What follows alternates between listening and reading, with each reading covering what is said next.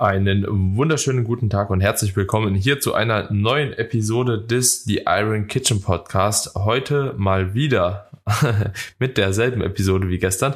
Kamine und ich haben es oh gestern Gott. nämlich schon mal aufgenommen für euch, nachdem die Episode 1 sehr, sehr gut ankam und zwar mit dem 10-Punkte-Plan für deine Diät. Haben wir gestern uns nochmal zusammengesetzt gehabt, nochmal fünf Punkte rausgesucht gehabt und das Ganze auch für euch recorded, aber uns passieren auch kleine Missgeschicke. Dementsprechend ist die Episode leider verloren gegangen. Aber wir lassen das nicht auf uns sitzen und recorden die jetzt einfach nochmal, weil sie wirklich, glaube ich, sehr, sehr gut war. Und dementsprechend ich freue mich auch ein zweites Mal auf die Episode mit dir, Kamine. Dito, auf das wir uns wiederholen werden. auf jeden Fall. Aber war eine coole Episode, deswegen wäre schade um die Episode gewesen. Also freue ich mich heute auf jeden Fall auf den Talk Part 2 und das Ganze wird wahrscheinlich dann auch ein bisschen routiniert schon vonstatten gehen. genau, sehr, genau, sehr genau, ja. Und ich würde auch sagen, wir starten direkt rein mit Punkt Nummer 6. Wir haben ja in Episode 1 bis Punkt Nummer 5 das Ganze soweit besprochen gehabt, ne? Ja, und dann starten wir heute rein mit Punkt Nummer 6 und das ist Meal Prep. Also Meal Prep auch aus beiden Perspektiven. Einmal Meal Prep im Sinne von der eigentlichen Mahlzeitvorbereitung, also im Prinzip auch ja, vielleicht für den nächsten Tag vorzukochen. Manche kochen auch für mehrere Tage vor oder sogar für eine ganze Woche. Aber Meal Prep beginnt für mich auch schon beim Einkauf. Das heißt auch vielleicht schon mal eine Einkaufsliste sich vorzuschreiben, damit man eben nichts vergisst, damit man unter der Woche, wenn man eben berufstätig ist und viel unterwegs ist, eben alles auch schon im Kühlschrank hat und gar nicht erst in diese doofe Situation kommt, dass man sich denkt, ah, verdammt, jetzt habe ich keinen Quark mehr da oder keine Ahnung, was ich halt so an Standardlebensmittel brauche, keine Eier und jetzt, nun gut, muss ich mir halt was bestellen. Hm. Ja, wenn, wenn wir jetzt gerade vom Meal Prep sprechen, würdest du da auch mit einbeziehen, dass einfach auch ein standardisiertes Essverhalten irgendwo an den Tag gelegt wird? Ich finde das absolut in Ordnung. Also gerade unter der Woche finde ich das zum Beispiel super praktisch und sorgt ja auch dafür, dass man weniger Stress hat, weil, man sich nicht immer wieder mit dem gleichen Thema rumschlagen muss, vor allen Dingen für Leute, die jetzt neu in dem Thema sind und für die das ganze Makros und Kalorien zählen am Anfang noch ein bisschen wie Tetris spielen ist. Ne? Also ich bekomme ja oft die Nachricht, ah Kamine, was soll ich jetzt machen? Jetzt fehlen mir noch Carbs, aber ich habe noch Protein offen oder ich habe noch, ich habe kein Protein mehr, aber noch Fette. So und indem man Meal Prep macht und seine Mahlzeiten gut vorbereitet, seinen Tag vorstrukturiert und vielleicht auch nach einem gleichen Schema arbeitet, dass man sagt, hey, ich habe so meine drei, vier Standardmahlzeiten, die ich jetzt einfach die Woche durchspiele und dann am Wochenende lasse ich mir halt mehr Flexibilität in meiner Ernährung, kann wirklich dafür sorgen, dass man einfach konsequenter in seiner Ernährung ist und meiner Erfahrung ist auch dahingehend, wenn du deine Ernährung möglichst konstant hältst, auch von den Mahlzeiten, von den Lebensmitteln, die du konsumierst, hast du im Regelfall auch weniger Gewichtsschwankungen. Beziehungsweise du kannst dein Gewicht besser interpretieren, weil du weniger Variablen drin hast, die unter Umständen auch dafür sorgen können, dass, das, dass dein Gewicht fluktuiert. Einfaches Beispiel, du hast jetzt mal Lebensmittel integriert, wo du gar nicht weißt, dass du vielleicht sensibel drauf reagierst, äh, in Form von was weiß ich, Verdauungsschwierigkeiten, was wiederum für Wassereinlagerungen sorgen kann, weil es den Körper stresst und so weiter. Wenn du das jetzt aber relativ konstant hältst, dann kann das tatsächlich ein Punkt sein, der dir dabei hilft. Hm, ja, also das ist auf jeden Fall auch schon mal ein sehr, sehr guter Punkt, den du da mit angeführt hast. Und tatsächlich ist es, glaube ich, auch bei mir so, beziehungsweise auch bei dir, dass man halt eben damit auch schon wahrscheinlich eine gewisse Standardisierung im Alltag hat und wir das auch so tatsächlich vorleben. Also auch wenn immer wieder gerade bei dir natürlich auf dem Kanal auch viel an neuen Produkten beziehungsweise neuen Rezepten gezeigt wird, das Grundkonstrukt wird sich ja wahrscheinlich auch bei dir nicht wirklich ändern, oder? Fakt. Also ich sag auch, wenn ich nicht diesen Job machen würde, wäre meine Ernährung für Außenstehende wahrscheinlich ziemlich langweilig zu betrachten. Aber genau diese diese langweilige Betrachtung ist im Prinzip das, was ich als Routine bezeichne. Ich lasse mich schon Flexibilität, aber ich würde sagen, zu 80 Prozent habe ich wie so eine Art Rotationsverfahren, wo ich meine Standardmahlzeiten habe, die sich immer wiederholen. So. Hm, und das, ja. was die Leute ja auch immer wieder in den Episoden von uns hören, ja. wir arbeiten halt viel mit, mit TK-Gemüse oder, oder, oder. Wir wechseln mal hin und wieder die Proteinquelle oder das, oder die Tiefkühlgemüsemischung oder wechseln von Reis auf Kartoffeln oder von Kartoffeln auf Nudeln. Aber das Grundkonstrukt, dieses Baukastensystem ist immer das Gleiche. Von dem her ja. auch das für die Diätbeständigkeit, für die Motivation und, oder für eine bessere Diätplanung Meal Prep. Und ja. da würde ich auch schon direkt einen Haken hintersetzen und weitermachen mit Punkt Nummer sieben, den wir gestern sehr ausgiebig besprochen haben. Und das ist das Thema Schlaf, Schlafqualität. Möchtest du da die, die ja, ich kann, Punkte erstmal? Kann, kann auf jeden Fall da mal, ein, mal einsteigen. Also ja, gerade das Thema Schlaf hatten wir auch schon in alten Podcast-Folgen schon mal angeschnitten. Wir hatten ja auch eine extra Podcast-Folge über Schlaf schon mal gemacht. Und Schlaf ist einfach ein sehr, sehr wichtiger Punkt in der Diät. Könnte man auch sogar überlegen, ob der nicht hätte sogar von der Rangliste, fällt mir gerade ein, ein bisschen weiter hätte vorne stehen können. Denn Schlaf hat natürlich einen extrem großen Hebel und mit dem Schlaf und deiner Regeneration steht und fällt das ganze Diätkonstrukt, kann man eigentlich schon so sagen.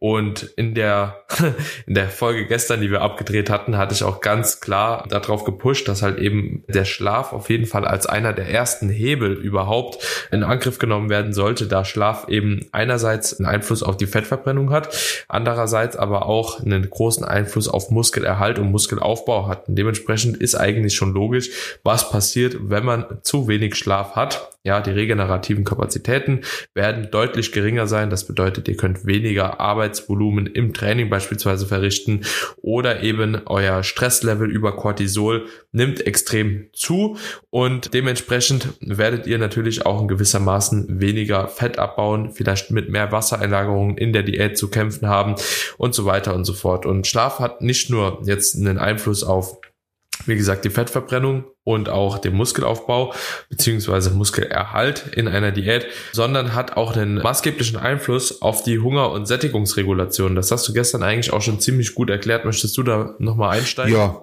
sehr, sehr gerne. Also im Grunde genommen ist es so, dass eine zu geringe Schlafdauer oder im Allgemeinen schlechte Schlafqualität sich negativ auswirkt auf unser Hungerhormon und das ist Krelin. Das heißt, wir haben faktisch auch mit mehr Heißhunger zu kämpfen, mit mehr Appetit. Und auf der anderen Seite haben wir das große Problem, dass unsere Sättigungshormone reduziert werden oder das Sättigungshormon schlechthin, nämlich Leptin, was übrigens auch ein wichtiges Fettverbrennungshormon ist. Das heißt, wir haben Worst-Case-Szenario, was wir in der Diät nicht haben wollen, wo wir sowieso schon mit mehr Hunger zu kämpfen haben, weil wir uns in einem Defizit befinden und verstärken diesen Effekt dann noch zusätzlich durch einen schlechten Schlaf. Das heißt, wir haben mehr Heißhunger und we weniger Sättigung. Und dann kommt eben noch erschwerend hinzu, dass man in wissenschaftlichen Studien festgestellt hat, dass man nicht nur einfach Heißhunger hat auf mehr Essen, sondern vor allen Dingen die Lust auf hochkalorische, auf sehr energiedichte Lebensmittel steigt. Also sprich Junkfood, ja, Snacks, alles Dinge, Eis, Chips, Dinge, die ihr kennt. Und das ist natürlich genau das, was wir nicht wollen. Also egal wie wir es drehen und wenden, Schlaf ist enorm wichtig. Und ich will an der Stelle auch nochmal genau das aufführen, was Daniel äh, kurz und knapp gesagt hat. Aber ich finde das anhand von Zahlen nochmal sehr beeindruckend, weil man hat das nämlich wirklich untersucht, wie der Abnehmeffekt ist. Und man sieht zwar in Kontrollgruppen, dass man gleich viel abnimmt, aber bei den Kurzschläfern die Abnehmrate so aussieht oder das Verhältnis, dass sie eben weniger Fett verlieren und dafür mehr Muskeln verlieren und bei den Leuten, die gut schlafen, eben mehr Muskeln konserviert werden und mehr Fett verbrannt wird. Und das ist eben wichtig, weil am Ende werdet ihr nicht nur besser aussehen, sondern auch mehr von eurem Stoffwechsel konservieren können, wenn ihr vernünftig schlaft. Deswegen Schlaf ganz, ganz wichtig. Macht es zu einer Priorität. Ich habe für euch einen Schlafguide auf meiner Homepage, wo ihr auch nochmal die ganzen Schlafhygienetipps euch durchlesen könnt und genauso auch für Leute, die eben nicht im Rahmen ihrer Arbeitstätigkeit, zum Beispiel weil sie im Schichtsystem arbeiten oder, oder, oder auf gewisse wichtige, essentielle Dinge achten können, habe ich dort auch nochmal ein paar Punkte aufgeführt, wie man das Ganze anhand von einer Melatonin-Supplementation unterstützen kann. Und ihr könnt zusätzlich dazu natürlich auch unsere Podcast-Episode hören oder wir haben sogar mehrere, wo wir wirklich nochmal intensiv auf das Thema Schlaf eingehen. Und damit möchte ich auch diesen Punkt sehr gerne abschließen und weitermachen mit Punkt Nummer 8, der mitunter einer der größten Fehler ist, äh, den ich sehr häufig bei Frauen sehe, nämlich, dass sie mit einem bereits sehr niedrigen Kalorienniveau, sage ich jetzt mal, Kalorienziel in ihre Diät reinstarten, anstatt das zu machen, was wir empfehlen, nämlich möglichst hoch in einer Diät reinzustarten. Also mit dem, man sollte immer versuchen, mit den höchstmöglichen Kalorien erste Diäterfolge zu verzeichnen, bevor man dann anfängt, das Ganze mit der Zeit sukzessive zu reduzieren, weil irgendwann kommt halt der Punkt, wo man Kalorien kürzen muss, wo man nicht mehr viel Spielraum hat, über mehr Bewegung zu arbeiten oder wo man jetzt ja, keine Ahnung, halt an einem Punkt ist, wo man wirklich stagniert, wo man von einer echten Stagnation sprechen kann und die Kalorien gekürzt werden müssen. Und wenn man natürlich schon an einem sehr, sehr niedrigen Punkt ist, dann wird's halt schwer. Deswegen, Daniel, wie, wie ist dein, wie ist dein Standpunkt dazu? Ja, Also grundsätzlich hast du da schon wichtige Punkte genannt. Ich würde es, äh, um es auch hier nochmal mit anzumerken, immer kontextabhängig machen, wie hoch man von dem Defizit in eine Diät einsteigt. Ich denke, du sprichst jetzt halt eben auch primär von so Crash-Diäten, dass man halt eben einerseits alles erstmal runterfährt, dann halt eben immer so einen kleinen Rebound erfährt, letzten Endes, sobald man mit der Diät aufhört. Ähm, es kommt natürlich ein bisschen darauf an, wie hoch die Erhaltungskalorien irgendwo sind von einem, einer Person und wie das Ziel ist, ob man halt eben in Zeitpunkt X fertig sein muss oder halt eben zum späteren Zeitpunkt. Aber insbesondere für Frauen ist es halt eben so, dass wenn jetzt jemand nicht eine Wettkampfdiät macht oder keine Ahnung, so den ultimativen Turbo zünden muss in einer kurzen Zeit, dass es natürlich Sinn macht, da vielleicht ein bisschen konservativer reinzusteigen, weil man einfach hormonell mehr Vorteile als Nachteile dahingehend haben wird. Das bedeutet, ähm, erstens werden die metabolischen Anpassungen wahrscheinlich ein bisschen geringer ausfallen, weil natürlich halt eben mehr Nahrung noch zur Verfügung steht. Ja, also das Ganze ist ja auch irgendwo damit verbunden mit einem Thermic Effect of Food, mit einem Need und so weiter und so fort. Auch das Allgemeinkörpergewicht, das letzten Endes ja auch einen Einfluss hat, wie viel Kalorien man letzten Endes über den Tag verbraucht, ist so ein Thema. Aber alles in allem werdet ihr halt eben dahingehend, wie gesagt, mehr Vorteile haben. Äh, Menstruationszyklus wird länger aufrecht bleiben, Hunger- und Sättigungsregulation wird besser sein und und man hat eben nicht diesen Stress mit der zu restriktiven Ernährung, weil man halt eben dahingehend peu à peu arbeitet und auch eine gewisse Flexibilität weiterhin in der Ernährung halt eben gewährleisten kann, was auch die Diät Adherence halt eben allgemein steigert. Also ihr müsst euch das einfach vorstellen, ihr werdet zwar vielleicht nicht auf einmal so schnell so viel abnehmen, aber dafür werdet ihr halt eben in der Regel konstanter abnehmen und das Ganze ohne wenige Beschwerden. Also ich habe es ja jetzt auch beispielsweise in meiner Vorbereitung Vorbereitung, Wettkampfvorbereitung so gemacht, dass ich wirklich mal mir extrem viel Zeit eingeplant habe und das Ganze so peu à peu cruisen lassen habe. Und ich habe auch schon anders diätet. Ich habe auch schon wirklich in der Hälfte der Zeit versucht, ready zu kommen. Und ich muss sagen, so diese Diät und auch die Diät-Symptomatiken, die Diäterscheinungen, die Anpassungen, wie hoch ich mit Kalorien, Schritten etc. pp war, das war in dieser Diät, obwohl es jetzt viel langsamer war, viel, viel entspannter, besser und hat mir wirklich das Ganze richtig angenehm gemacht und dementsprechend macht euch selbst nicht so einen Druck, nehmt euch genug Zeit und vermeidet auf jeden Fall so Crash-Diäten. Sehr gut.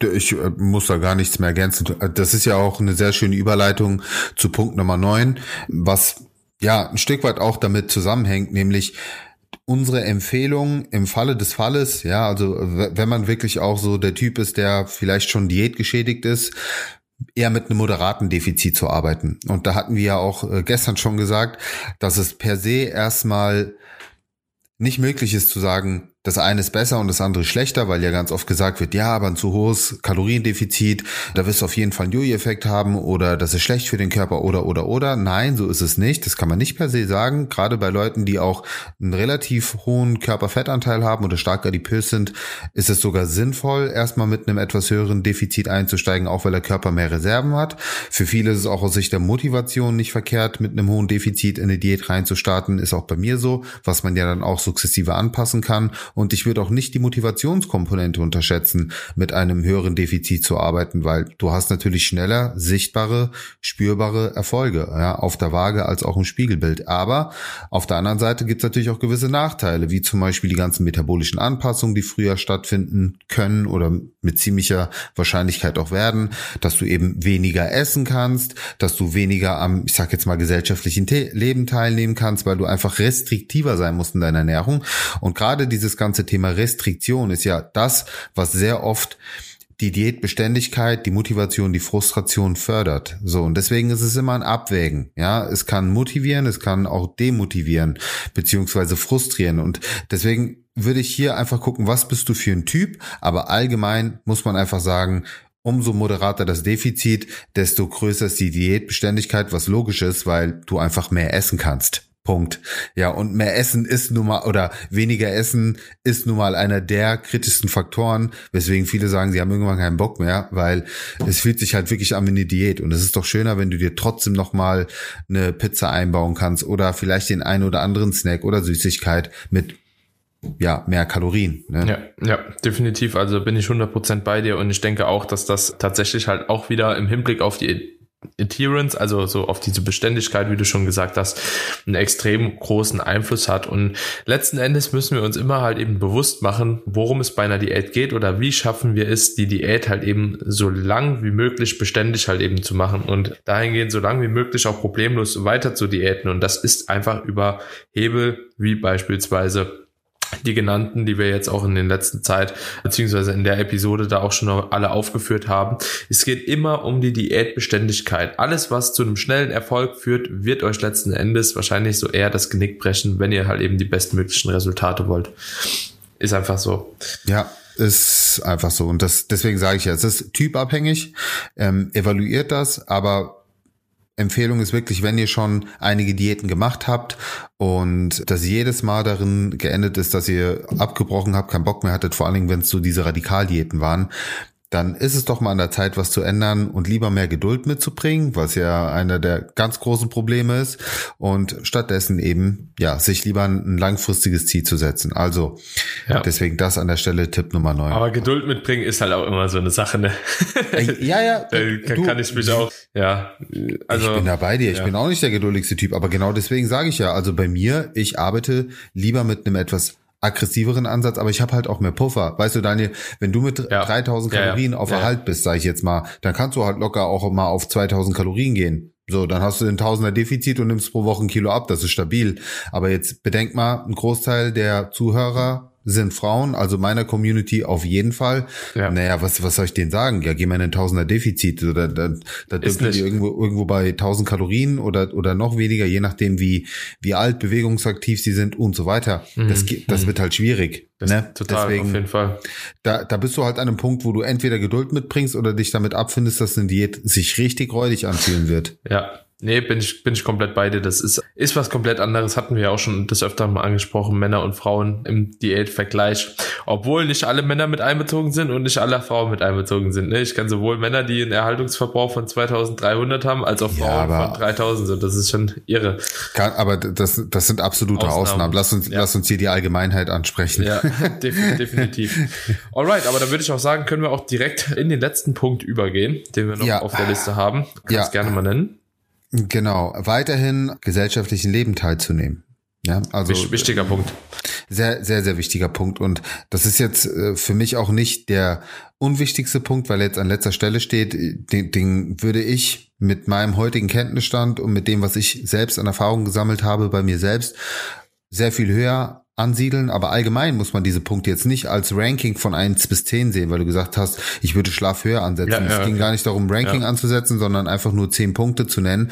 Und das ist ja auch immer individuell. Jemand, der zum Beispiel gar kein Problem mit Schlaf hat, so, für, für den ist wahrscheinlich äh, das eher Punkt Nummer 10 wiederum jemand, der jetzt diesen letzten Punkt als für sich sehr wichtig erachtet, um motiviert zu bleiben, weil er nun mal von seiner Persönlichkeit her jemand ist, der doch schon sehr gerne auch in Gesellschaft ist, also ist und ist, ja, und sich dann plötzlich da, da, da zurücknehmen muss, weil er sagt, naja gut, Kalorien zählen, tracken, keine Waage, Kontrollverlust, so die ganzen Probleme, die auftreten, auch, auch gedanklich, auch mental, für den kann das hier Punkt Nummer eins sein. Ich kann halt sagen, aus aus Sicht der langfristigen Abnahme, wenn man wirklich ein langfristiges Abnehmziel hat, würde ich sowas immer berücksichtigen. Und deswegen bin ich mittlerweile ein ganz großer Freund geworden von der Wochenbilanz und jetzt nicht unbedingt nur auf einer Tagesbilanz mich zu fokussieren, sprich, also für, für Leute, die das jetzt äh, zum ersten Mal hören, im Grunde genommen ist ja egal, ob ihr täglich eure 2000 Kalorien fahrt, als Beispiel und am Ende 14.000 Kalorien quasi als Wochenkalorienziel habt oder ob ihr sagt, ich esse jetzt an drei oder vier Tagen nur 1500 und die Kalorien, die mir jetzt quasi übrig bleiben, die investiere ich lieber an einem Samstag und Sonntag, kann somit mehr essen, habe insgesamt aber trotzdem nicht mein Diätziel aus den Augen verloren. Also ich bin jetzt nicht in dem Überschuss drinne, habe mich dafür einfach die Tage vorher ein bisschen mehr zurückgehalten, um da jetzt mehr zu essen und kann eben zum Beispiel mit meinen Freunden noch mal eine schöne Pizza essen gehen oder mir mal einen Burger gönnen oder wie auch immer. Und da gibt's ja selbst beim Auswärtsessen coole Tipps. Ja, also einfach mal ein Beispiel Beispiel, wenn ihr jetzt in der Osteria, Losteria seid und diese Riesenpizzen, naja gut, dann wird's halt trotzdem schwer, so eine Riesenpizza allein zu essen. Aber was ich dann zum Beispiel empfehle, dann teilt euch einfach eine Pizza und bestellt euch einen Salat dazu, dann hast du das Pizza-Feeling, hast aber trotzdem deine Kalorien so ein bisschen kontrolliert. Auch dazu können wir ja gerne mal eine Podcast-Episode abdrehen, wie man zum Beispiel im Restaurant einfach sich gewisse Optionen offen halten kann, ohne immer nur die, diesen Klassiker zu bestellen, äh, Hähnchensalat so, ne? Und am besten ohne Brot dazu. Aber einfach weiterhin am gesellschaftlichen Leben teilnehmen, was extrem förderlich sein kann für die Diätbeständigkeit. Hm, ja, finde ich auch ein sehr, sehr wichtiger Punkt. Was ich hier vielleicht auch nochmal im Gegensatz auch, beziehungsweise im Kontrast auch nochmal anmerken möchte, ist, dass auch wenn ihr natürlich irgendwo auswärts essen geht, beziehungsweise euch das halt eben zu Nutzen macht, ihr natürlich trotzdem irgendwo in der Diät drin bleiben könnt und halt eben nicht jedes Auswärtsessen direkt als Ausrede dafür nutzt, die Diät zu unterbrechen, weil das ist nämlich auch so ein Ding, nicht, dass die Leute jetzt sagen so, ey, der Kamil und der Daniel haben gesagt, bleibt im sozialen Leben und dahingehend eskalieren die Leute dann beim Essen, sondern wie Kamini das eben schon angemerkt hat, also auswärts essen gehen kann auch damit verbunden sein, trotzdem irgendwo eine kluge Wahl zu treffen und sich nicht gleich nochmal einen Schritt zurückzuwerfen. Wie du eben schon gesagt hast, eine halbe Pizza plus ein Salat ist dann vielleicht halt eben eine Option.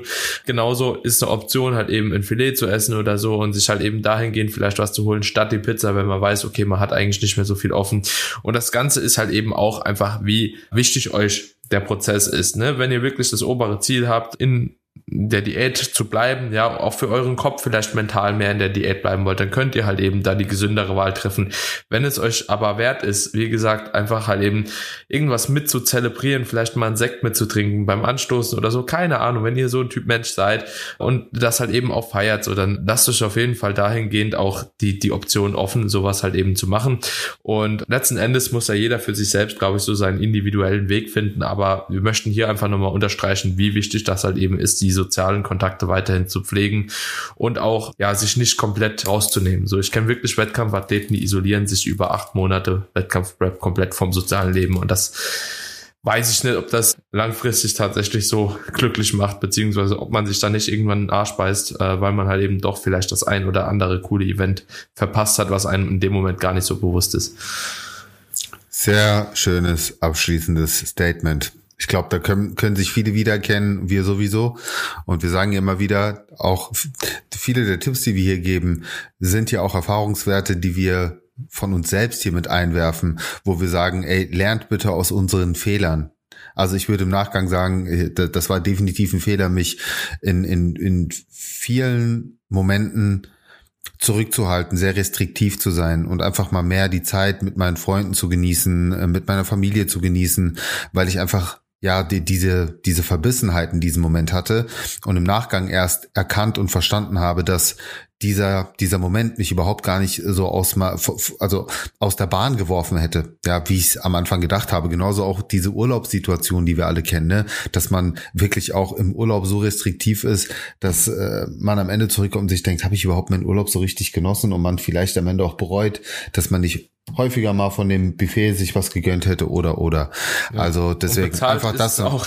und bezahlt ist, ja, darum geht, weißt du, darum geht's ja nicht, weil das kann, ja. das kann man ja in beiden Richtungen sehen, weißt du, so bezahlt ist auch ein All-You-Can-Eat-Buffet, aber das heißt ja nicht, dass ich Völlerei betreiben muss, so um das andere Gegenbeispiel zu nennen. Es geht einfach um, um maßvollen Genuss und vor allen Dingen auch der Seele mal was Gutes zu tun. Ja, so deswegen, wer das ganze Jahr über konsequent ist, der kann sich ruhig mal die eine Woche oder die zehn Tage Urlaub ein bisschen mehr gönnen und das ist auch in Ordnung. Ja, nee, bin ich voll bei dir. Ich finde auch ein cooler Abschluss eigentlich für die Episode. Denke ich auch. Und ich ja. muss auch ehrlich sagen, wenn ich jetzt so die Episode gestern zu der heutigen vergleiche, haben wir heute sogar noch mal ein paar ganz coole weitere Punkte mit eingebracht, die wir gestern vielleicht vergessen haben ja. oder untergegangen sind. Ja, wahrscheinlich, weil man einfach schon das andere auch so im Kopf hatte, ne? Was, genau. man, was man ansprechen wollte. Und ja, also ab jetzt jede Folge zweimal aufnehmen. Äh, nein. Freunde, an der Stelle seid ihr wieder gefragt, wenn euch diese Episode gefallen hat, seid so nett und lasst uns eine Bewertung da. Wie immer freuen wir uns sehr, wenn ihr auch diese Episode repostet und gerne auch Input schickt über Instagram Nachrichten, was ihr euch für weitere Themen wünscht. Denn dieser Podcast-Kanal, der ist für euch und für niemand anderen und deswegen freuen wir uns auch gerne auf Input, ob zum Thema Supplements, ob zu Gesundheitsfragen, ob zum Thema Training oder eben auch solche Lifestyle-Dinge, ja, ähm, finde ich auch immer wichtig, mal zwischendurch einzuwerfen, denn äh, man spricht über, immer über den Fitness-Lifestyle und ja, ich glaube, das ist das, was viele von uns anstreben, einfach allgemein einen gesünderen, einen bewussteren Lebensstil zu pflegen. Und falls ihr Interesse habt an ein Coaching, auch das nochmal eingeworfen, schreibt uns da gerne an. Wir haben immer noch Andrea bei uns an der Seite, die äh, sich um die ganzen Anfragen kümmert und einen Top-Job macht sehr schöne Erfolge auch bei ihr auf der Seite repostet. Von dem her, falls ihr da Bock drauf habt, schreibt uns gerne an. Genau. Und ansonsten teilen, liken, wie auch immer. Alles, was man mit einem Podcast machen kann, haut es in die Story. Und ich würde sagen, wir hören uns dann in der nächsten Episode wieder. Bis dahin. Ciao, ciao. Bis dahin, Freunde. Ciao, danke.